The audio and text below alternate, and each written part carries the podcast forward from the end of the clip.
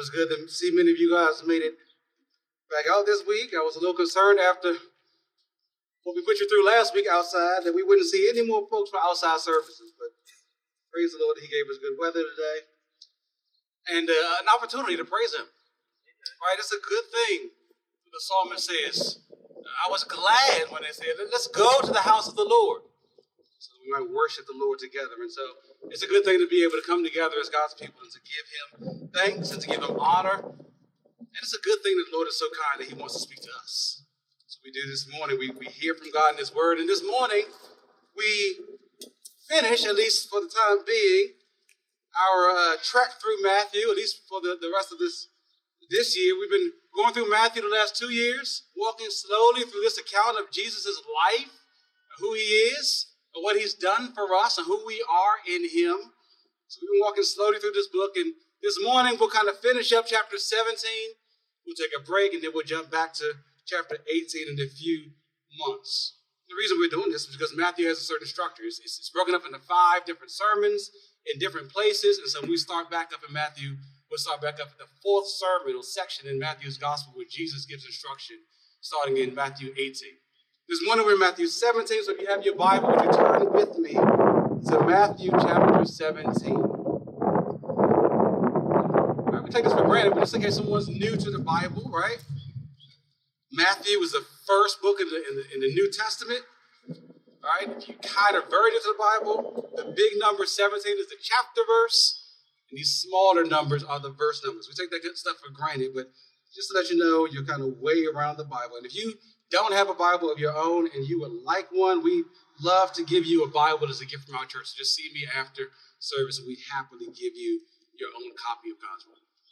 Matthew chapter 17, we'll look at verse verses 14 through 27 this morning. And when they came to the crowd, a man came up to him and kneeling before him said, Lord, have mercy on my son. For he has seizures and he suffers terribly. For he often falls into the fire and often into the water.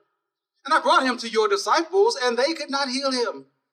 And Jesus answered, Oh, faithless and twisted generation, how long am I to be with you? How long am I to bear with you? Bring him here to me. And Jesus rebuked the demon, and it came out of him, and the boy was healed instantly. Then the disciples came to Jesus privately and said, Why could we not cast it out? He said to them, Because of your little faith. For he said to them, Because of your little faith. For truly I say to you, if you have faith like a grain of mustard seed, you will say to this mountain, Move from here to there, and it will move and nothing will be impossible for you. As they were gathering in Galilee, Jesus said to them, The Son of Man is about to be delivered into the hands of men, and they will kill him, and he will be raised on the third day. And they were greatly distressed. Uh, when they came to Capernaum, the collectors of the two drachma tax went up to Peter and, and said, Does your teacher not pay the tax? He said, Yes. And when he came into the house, Jesus spoke to him first, saying, well, What do you think, Simon? From whom do kings of the earth take toll or tax? From their sons or from others? And when he said from others, Jesus said to him, Then the sons are free. However, not to give offense to them, but go to the sea and cast a hook and take the first fish that comes up. And when you open its mouth, you will find a shekel. Take that and give it to them for me and for yourself. So as you look at this text, you, you might think it's kind of random, like these kind of random verses all grouped together with no coherent theme. But if we look closely at these verses, I think we see a few recurrent words and, and ideas that link these accounts. So, for instance, you see the word son shows up in each section. We read the man's son who's suffering in verse 15. We read of the Son of Man who will suffer in verses 22 and 23 we read of the sons of the king or the kingdom in, in verses 25 and 26. And also in each section, we see a sort of bondage that's presented as a problem. In 14 through 20, demon possession has a hold. In 22 through 23, it's death. And in 24 through 27, it's a tax. All exist as having some kind of hold on people that, that needs to be broken out of. So I think there's some recurrent themes running through these verses. And here's what I think is the main point of them all. The main point of our passage this morning. Through faith in Christ, we are set free from bondage. Through faith in Christ, we are set free from bondage. As we walk through this passage, I'll see I think we'll see that in, in three distinct aspects or areas. Point number one, we, we see that through faith in Christ, we are set free from Satan's grip. You see that in verses 14 through 20. Point number two, through faith in Christ, we are freed from the fear of death. We see that in verses 22 through 23.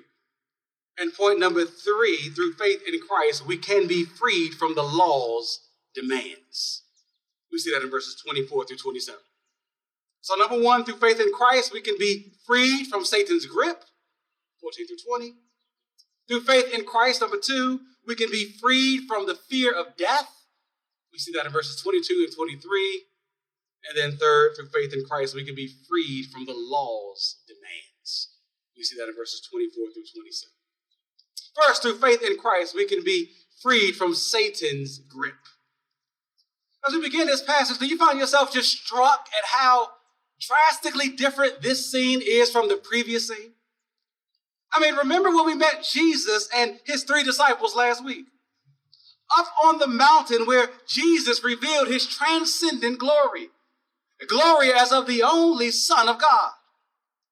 Peter and James and John were in awe as they looked upon him. And they were even more overwhelmed when a bright cloud overshadowed them. And God the Father spoke out of it, proclaiming, This is my beloved Son. From that glorious scene, where the glory of Christ was on display, we have our heads taken, as it were, out of the clouds and brought back to reality, where Jesus and these three are met with people and their problems as Jesus and his men come back down to the crowds, we find one man in particular comes up to Jesus. He comes humbly, kneeling before Jesus in verse 14. He comes respectfully, calling him Lord in verse 15. He comes desperately, asking Jesus to have mercy on his son. This man sounds a lot like the Canaanite woman we met back in chapter 15 she too had a child who needed urgent care.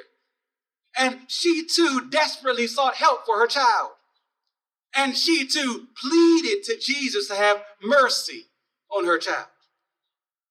You know, I think one small thing we see in comparing these two accounts is that women and men, mothers and fathers, equally care for their children. Or at least they should. We need to reject the kind of toxic thinking that about families that permeates our cultures and has unfortunately found a place in our communities that says that moms are the only ones who are really involved in their children's lives, are the ones that really care for them. The fathers are nowhere to be found. Well, here you have a man, a father, who owns his responsibility as a parent and who models what that looks like. Friends, real men care about their children. Real men care for their children. Real men cry out to Jesus to help their children. We want to be a church that believes that and that models that. That this man's child needs help is highlighted by the description of his condition. And notice the seriousness here. He has seizures and suffers terribly. And he often falls into the fire and often falls into the water. If this boy doesn't get help soon, he's going to kill himself, either being burned to death or drowned. With these dire issues, this father takes them to Jesus, trusting that he can help. He believes that with all these issues facing his son, Jesus can provide some solutions. But notice in verse 16 that Jesus is actually his second stop. He'd gone to the frontline employees first, but, but they couldn't fix the situation. And so he demands, let me speak to your manager. He says in verse 16, I brought my son to your disciples, but they couldn't heal him. Now, why this man go to the disciples in the first place? Why not just go straight to Jesus? Well, because Jesus wasn't around. He was up on the mountaintop with Peter and with James and John. Yet below, problems remained. Real ministry remained down on the ground. But Jesus was missing. That's how we can be tempted to react, isn't it? Wasn't that how Martha and Mary reacted in John chapter 11? Their brother Lazarus had been sick and they called for Jesus to, to come help, but he was off somewhere again with his disciples. And Lazarus ends up dying. And when Jesus finally comes to the sisters, how do they greet them? Greet him? If you had been here, my brother would not have died. They recognized Jesus' power and thought that his presence would have prevented their brother's passing. Here we might excuse this man if he had the same kind of thoughts. His son is suffering and Jesus has the power to help him. I mean, he's already done so much for so many people.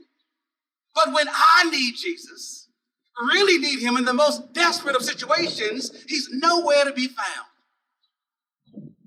You ever had those thoughts? When situations are hard, tragic even, yet Jesus is distant? Or is he?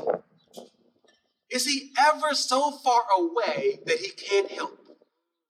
That he won't help? Well, reading this account, you might think so. As his understudies, his disciples, in Jesus' absence, aren't able to do anything to help this man's son.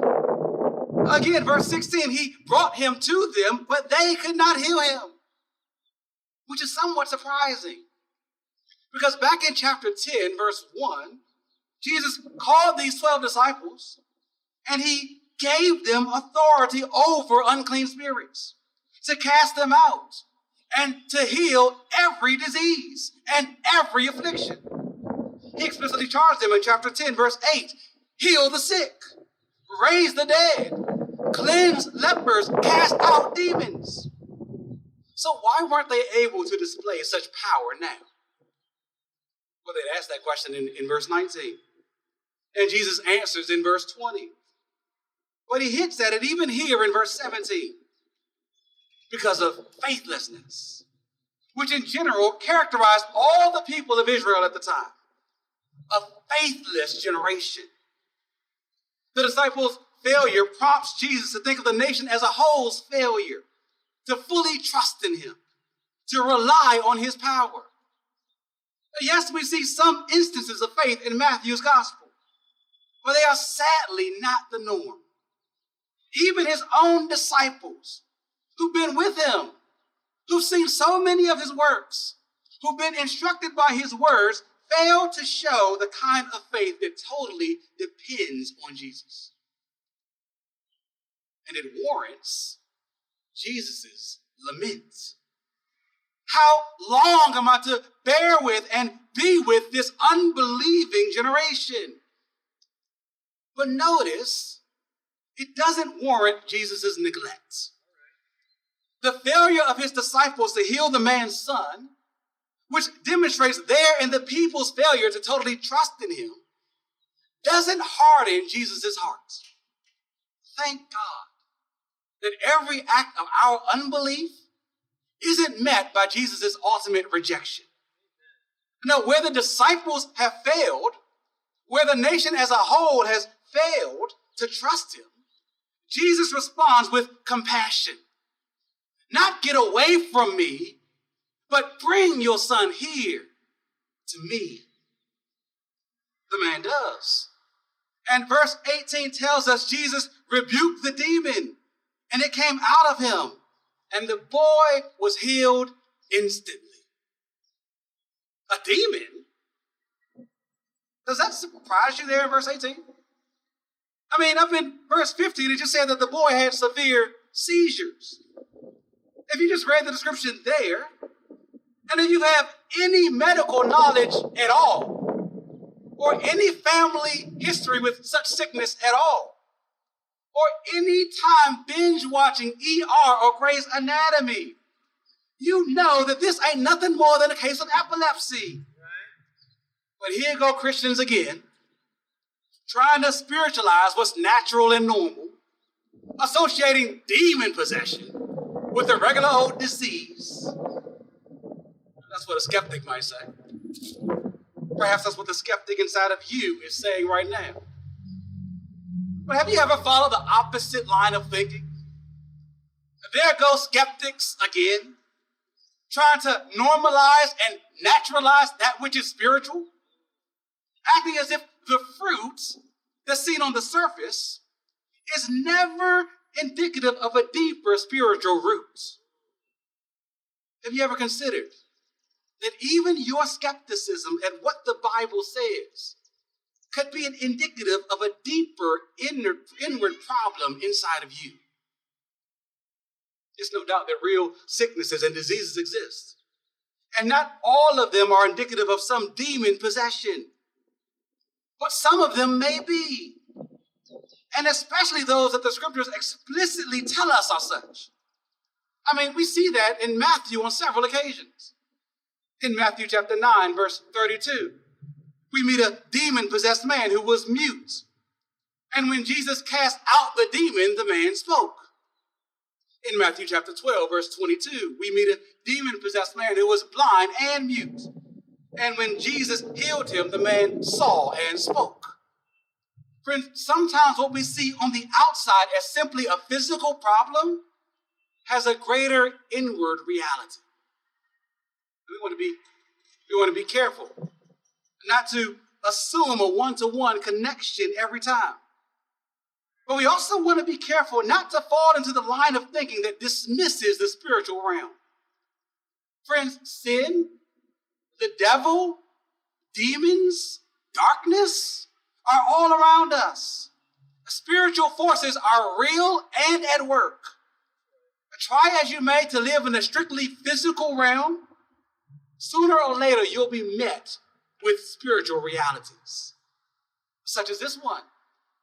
That though there's not always a one to one correlation, all sickness is a result of sin. Now, let me explain. I don't mean that if you get a cold, it's because of some sin in your life. Right? That's not what I mean. Do not hear me saying that. I do mean, however, that there would be no cold, no COVID, no seizures, no sickness if sin never came into the world. But it has. And it's affected everything. Friends, we live in a fallen world. Don't let the glitz and the glamour on TV or on social media fool you. Put as much of a filter on it as you want. This world is fallen. And the effects of sin are all over the place. And the prince of sin, Satan, and his demonic forces are all over the place, terrorizing people. We see it here in this passage. As Satan has gripped this boy through demon possession and seemingly cannot be controlled. I mean, the boy can't control him. He goes into these fits and throws himself into the water or to the fire. And the disciples can't control him either. They tried to help the boy, to cast out the demon, but they couldn't. But friends, Satan is not uncontrollable. His force is not unconquerable. God is greater than the devil. Let me say that again because sometimes we act like, like that ain't true. God is greater than the devil. God in the flesh. Jesus Christ has, has his way here with the devil. He rebukes the demon. Instantly it came out, and instantly the boy was healed. Says, trust in Christ to fight your fiercest battles, to defeat your most dangerous enemies. Which brings us back to why the disciples couldn't do what Jesus eventually did cast out the demon. Because of their lack of trust. They ask in verse 19 what prevented them from being able to cast out the demon, seemingly surprised that they couldn't do it. Again, Jesus had given them the power to do so back in chapter 10. And maybe by this point, they, they'd gone on missions and exhibited that power. But why not now? Well, look at verse 20. Because of your little faith, Jesus says, which probably refers to the quality of their faith rather than the quantity of it. I mean, Jesus will say that, that faith the size of a small mustard seed is enough to do mighty things like move a mountain. It's not the size of their faith in Jesus that, that he criticizes, but the nature of it. It's poor, weak, defective. Why? Well, probably because it's resting partly on Jesus, but partly on their own strength as well. In Mark's account of this story, in Mark chapter 9, verse 29, Jesus responds to the disciples' question here by saying, This kind cannot be driven out by anything but prayer. It's actually included in as verse 21 in, in some translations of Matthew. It was inserted probably later by scribes to harmonize Matthew's account with Mark's account. But it's not found in the best and the oldest manuscripts. And so you see that there's no verse 21 here in Matthew. You see a little explanatory footnote at the bottom if you have an ESV Bible. But in any case, Mark tells us that prayerlessness was part of Jesus' response to why the disciples couldn't cast out this demon. Uh, couple that with with Jesus' reply of, of their little faith or weak faith or deficient faith, and you get a fuller picture of the problem. It seems that the disciples had started to view and do ministry as needed power rather than. I mean, Jesus had given them power. So perhaps they got into the routine of rolling out of bed in the morning, running through the Palestinian streets, ready to meet any challenge that came their way. Only here they meet a challenge that they could not conquer on their own. I wonder if it sounds familiar. I wonder if we, as Jesus' disciples, as his followers, have gotten into the bad habit of unhitching ourselves from daily, moment by moment, trusting in Jesus. We wake and start our days without praying. We walk through each day without meditating on Jesus' word. We go through and face trials and temptations without remembering that we are indwelt by His Spirit. No wonder we find ourselves inept at loosening sins and Satan's grip on us, while we feel enslaved to social media, in bondage to pornography, unable to tame our tongues, powerless to control angry outbursts at our kids or our spouses. How often do we go about our days assuming Jesus' powerful presence with us rather than totally relying and resting upon it? Jesus shows up here and shows us all you need me. You can't do life without me.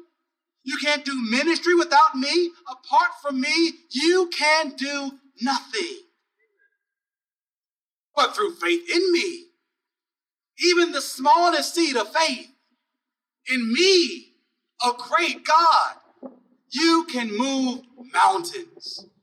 Nothing will be impossible for you. That's not a carte blanche promise that everything will go your way if you have enough faith. Don't listen to teachers who tell you that. Turn them off. It's not a promise that you should, you should go and, and try and literally move mountains as a test of your faith but rather to say that something as firm and seemingly fixed as mountains, like sin in your life, or the devil's hold on some area in your life, is no match for the power of Christ in your life. Amen. Let this testimony of Jesus securing this young boy's freedom move your heart to trust in him, to rest in his power, through faith in Christ, saints, we can be freed even from Satan's grip. Point number two, through faith in Christ, we can be freed from fear of death. Through faith in Christ, we can be freed from fear of death. Look there with me at verses 22 and 23. As they were gathering in Galilee, Jesus said to them, The Son of Man is about to be delivered into the, into the hands of men, and they will kill him. And he will be raised on the third day. And they were greatly distressed. We see here the, the second explicit reference Jesus makes to his death. You might remember back in the last chapter after Peter confessed Jesus to be the Christ. Jesus revealed to his disciples that he would suffer and be killed and on the third day be raised. And here he echoes almost the exact same language. Only here he adds in verse 22 that he would be delivered into the hands of men. His death wouldn't simply be an instance of being in the wrong place at the wrong time. Rather, there would be an intentionality behind putting Jesus to death. He would be betrayed, handed over to be killed. Well, that was why he came in the first place. That was why he came to earth, to give his life for his people. And Matthew 1 21 tells us that he came to save his people from their sins. And he did it by giving his life in our place. I mean, lest we think that Jesus was powerless to prevent himself from being delivered to death, stop and remember what's just happened. He's just done what no other man could do, what none of his disciples could do cast out an uncontrollable demon to keep a young boy alive. Well, will he all of a sudden lose his power so that he can't keep himself alive? Of course not. Of course not. Yes, Jesus will be delivered over to men, but only because he chose to be delivered over. They only took what Jesus gave. He came to suffer and die the most gruesome of deaths, to be killed on a cross for us. Now, why does Jesus say this again here in this place? We don't know for sure, but it's as if Jesus wants to continue to remind his disciples of what's to come, what's ahead, to prepare them and to produce in them a greater trust in him.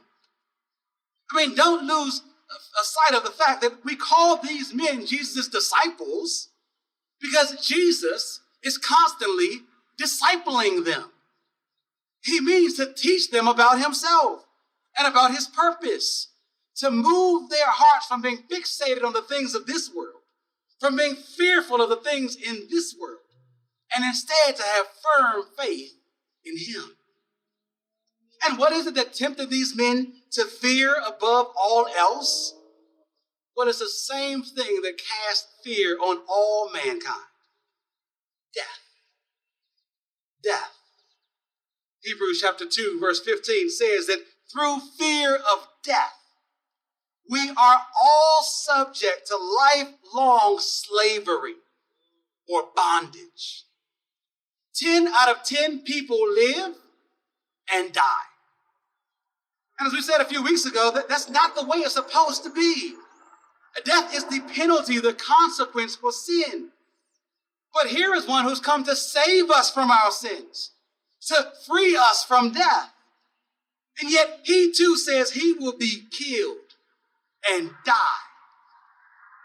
There's no hope, no rescue from death's reign, it seems. The results? The end of verse 23 tells us the disciples were greatly distressed, deeply grieved. That's the appropriate response to death if you know what death is. Death is terrible. One author comments death is the great interruption, tearing loved ones away from us. Death is the great schism, ripping apart the material and immaterial parts of our being and separating a whole person who was never meant to be disembodied, even for a moment death is the great insult because it, reminds us that we are mere worm food. Gold plated caskets don't make it any prettier. Calling funeral services celebrations don't make it any less painful. Death is dark. The disciples' deep distress in the face of it acknowledges that fact. But they are so overcome with grief that they've missed an even more important fact that death is not ultimate. Yes, Jesus says he will be delivered into the hands of men and they will kill him, but he will be raised on the third day. Jesus never leaves himself in the grave when he talks about his death, and neither should we. He rose from the grave, breaking free from the chains and the bondage of death. Friends, all those who place their faith in him, in his sacrificial death and resurrection for us, are united with him to his death and his resurrection to a new life. And we too, though we die, will rise from the grave. Notice how often Jesus is doing this in these few chapters in Matthew. He means to tell his disciples of the gruesome reality of this life, but of the glorious reality of a new life. That's why he talks about his death and resurrection. That's why he shows them his glory on the mountain. Where I am, you will be also. I don't know about you, but each day and each week, you need that kind of hope to settle your heart in the midst of some mess, in the midst of some tragedy. Jesus Christ will not leave you alone. No, he takes you to where he is and shows you where you will be in glory one day. We need to remember that as, as Christ reminds us where we'll be, reminds us of the glorious reality that will be ours. Death is, is, is real, but it will not be ultimate for us. We believe in Jesus, that is. That's the only promise that we have that we'll be with him if we believe in him. For those of us who put our faith in him, we know where we'll be. And so, what does that produce in us? What should it produce in us? Well, it should produce a boldness to live for and to testify of this risen Christ who gave his life for sinners like us. It should make us unafraid of what people might say or what they might do. I mean, the worst they can do is kill us. But that's only temporary. Resurrection to eternal life is ours. Only the if you know Jesus. If you're here this morning and you know yourself not to be a Christian, bondage to death for you remains. And friend, you should be afraid. You know, you don't need to put on a kind of a, a firm face or a bold face. I can put up with anything. No, you need to be scared of this. Because the Bible says that what comes after death is judgment. God will hold you accountable and punish you for every single wrong and rebellion that you've done against Him. Can you count them all?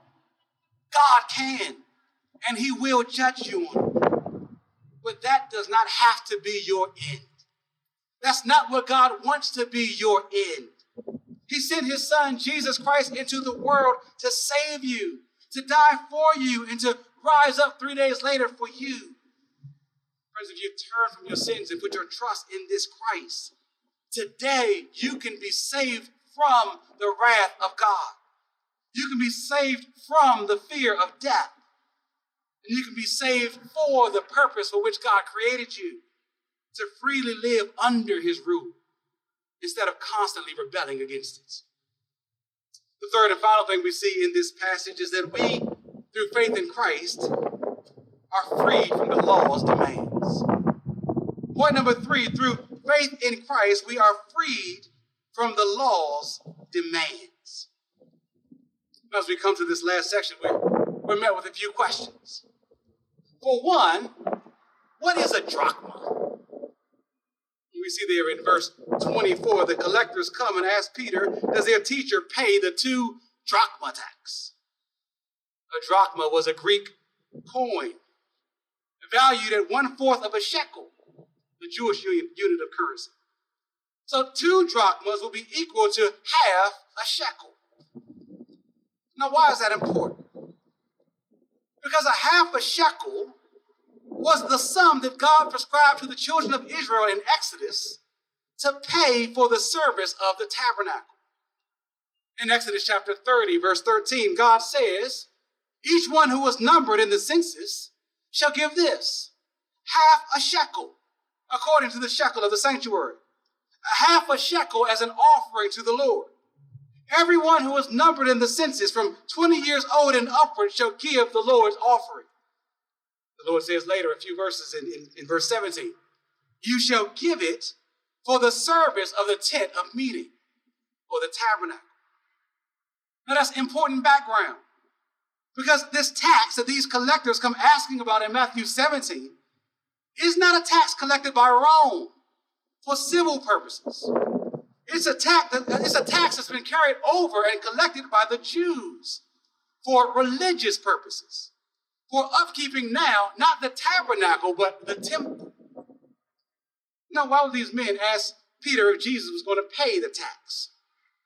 Well, because Jesus has come and challenged the Jewish way of doing things, the Jewish rituals all along. I mean, remember back in chapter 8, he, he did the unthinkable. He touched a leper. And in chapter 12, he set off a firestorm when he healed a man on the sacred Sabbath. He seemingly was not following the Jewish conventions or the Jewish law.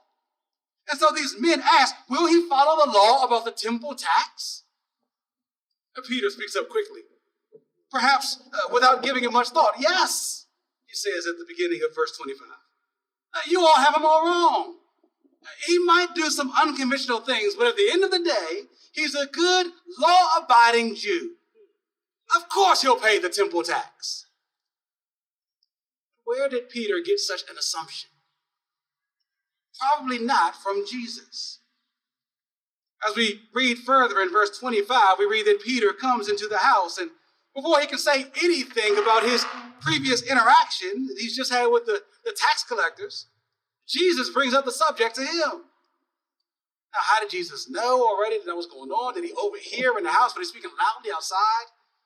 We don't know. It doesn't really matter. We, we've already seen in this book that Jesus knows people's thoughts even before they speak words. He asked Peter in verse 25, What do you think?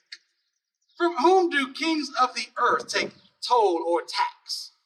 From sons or from others?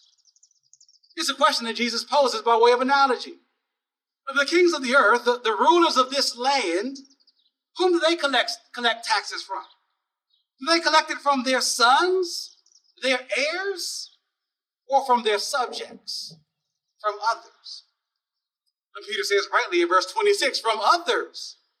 I mean, no king imposes taxes on the members of his own family. Instead, they're, they're for those under his reign and his kingdom. And Jesus acknowledges Peter's right answer. Uh, yes, taxes are collected from others. And so the logical conclusion then is that the sons are free. Okay, so, so what's the point? What are you getting at, Jesus? Well, well, the point is this. If the kings of the earth don't tax their earthly sons, then neither does the king of heaven impose taxes on his heavenly son. Yes, others may be required to pay taxes for the upkeep of the temple, for God's house, but I'm not some stranger or visitor in the house. I'm a member of the household. I'm God's unique son. Therefore, I'm exempt from paying the temple tax. And not only am I exempt from paying the tax as God's son, but what the tax was for, the tabernacle, the temple, both point to me. I am the very place where God now meets with his people on earth. All these laws and rules point forward to me. Jesus has come to fulfill all that the Old Testament laws and religious rituals pointed to. He had come to establish a new way to relate to God, not through obedience to the law, uh, not through attendance in the temple, but through allegiance to his Son. And, saints, through allegiance with him, through faith in Christ, we too become sons. Don't you see why union with Christ is so important? When you trust in Christ, your life becomes intertwined with His. You get all the rewards of Christ, like resurrection from the grave to eternal life. And you get all the rights of Christ to be treated like He is as sons of God. Jesus was showing here in seed form that in Him we are no longer bound to rituals and rules of the Old Testament law. You see, because if Jesus can be so bold as to say that as sons we are not bound to, to pay the temple tax, then that means that we are not bound to the other duties as it relates to the temple as well. The many offerings and the sacrifices for which the temple was constructed. Jesus wasn't simply taking one item off the menu. He was saying that bondage to the law is no longer over those who are in him. He is the end of the law for righteousness to everyone who believes in him. Saints, that's good news. Because we could never keep all the demands of the law. It would only condemn us. But in Christ, we have freedom freedom from the demands of the Old Testament law. Not to live however we want, but to live for the glory of God and to live for the good of others. I think we see that in verse 27. Now we can spend time examining this strange miracle that Jesus talks about here, instructing Peter to go to the sea and, and fetch the first fish that he finds. He found a shekel in his mouth, enough to pay the tax for both he and Peter. It's a strange account, very interesting, but that's not the main emphasis. How Jesus provides to pay the tax. The main emphasis is that Jesus intends to pay the tax. I mean, even though he doesn't have to, even though he's free as God's son, not bound to pay this tax, he still pays it. Why? We'll look at the beginning of verse 27 so as not to give offense to the people. Jesus introduces a hugely important principle here that though we're not bound to certain customs and practices, we might still nonetheless follow them. Not for our own sake, because we have to, but for the sake of others. Jesus cares about not giving unnecessary offense that would trip others up from focusing on him. He's shown elsewhere that he's not opposed to giving any kind of offense. I mean, back in chapter 15, when the disciples told him that the Pharisees were offended by him saying that what you eat can't defile you, Jesus did not walk back his words and apologize. But this isn't that. It's not the same level of thing. These tax collectors were just doing their jobs. They weren't the religious leaders trying to impose and implement a whole system based on external religion. And so, so as not to stumble them, Jesus decides to go on and pay the temple tax. If they are to stumble, Jesus wants it to be about his message of salvation, not about a relatively minor sum of money given for a temporary tax. Yes, he was freed from paying it, but he used his freedom to serve others. Saints, that's instructive for us. In Christ, we are freed from so much. Freed from the laws about the Sabbath. Freed from Old Testament dietary laws. Freed from specific commands about temple taxes and all the rest. But how do we use our freedom? As a sword that we swing around, flaunting to others that we ain't bound to nothing but Jesus?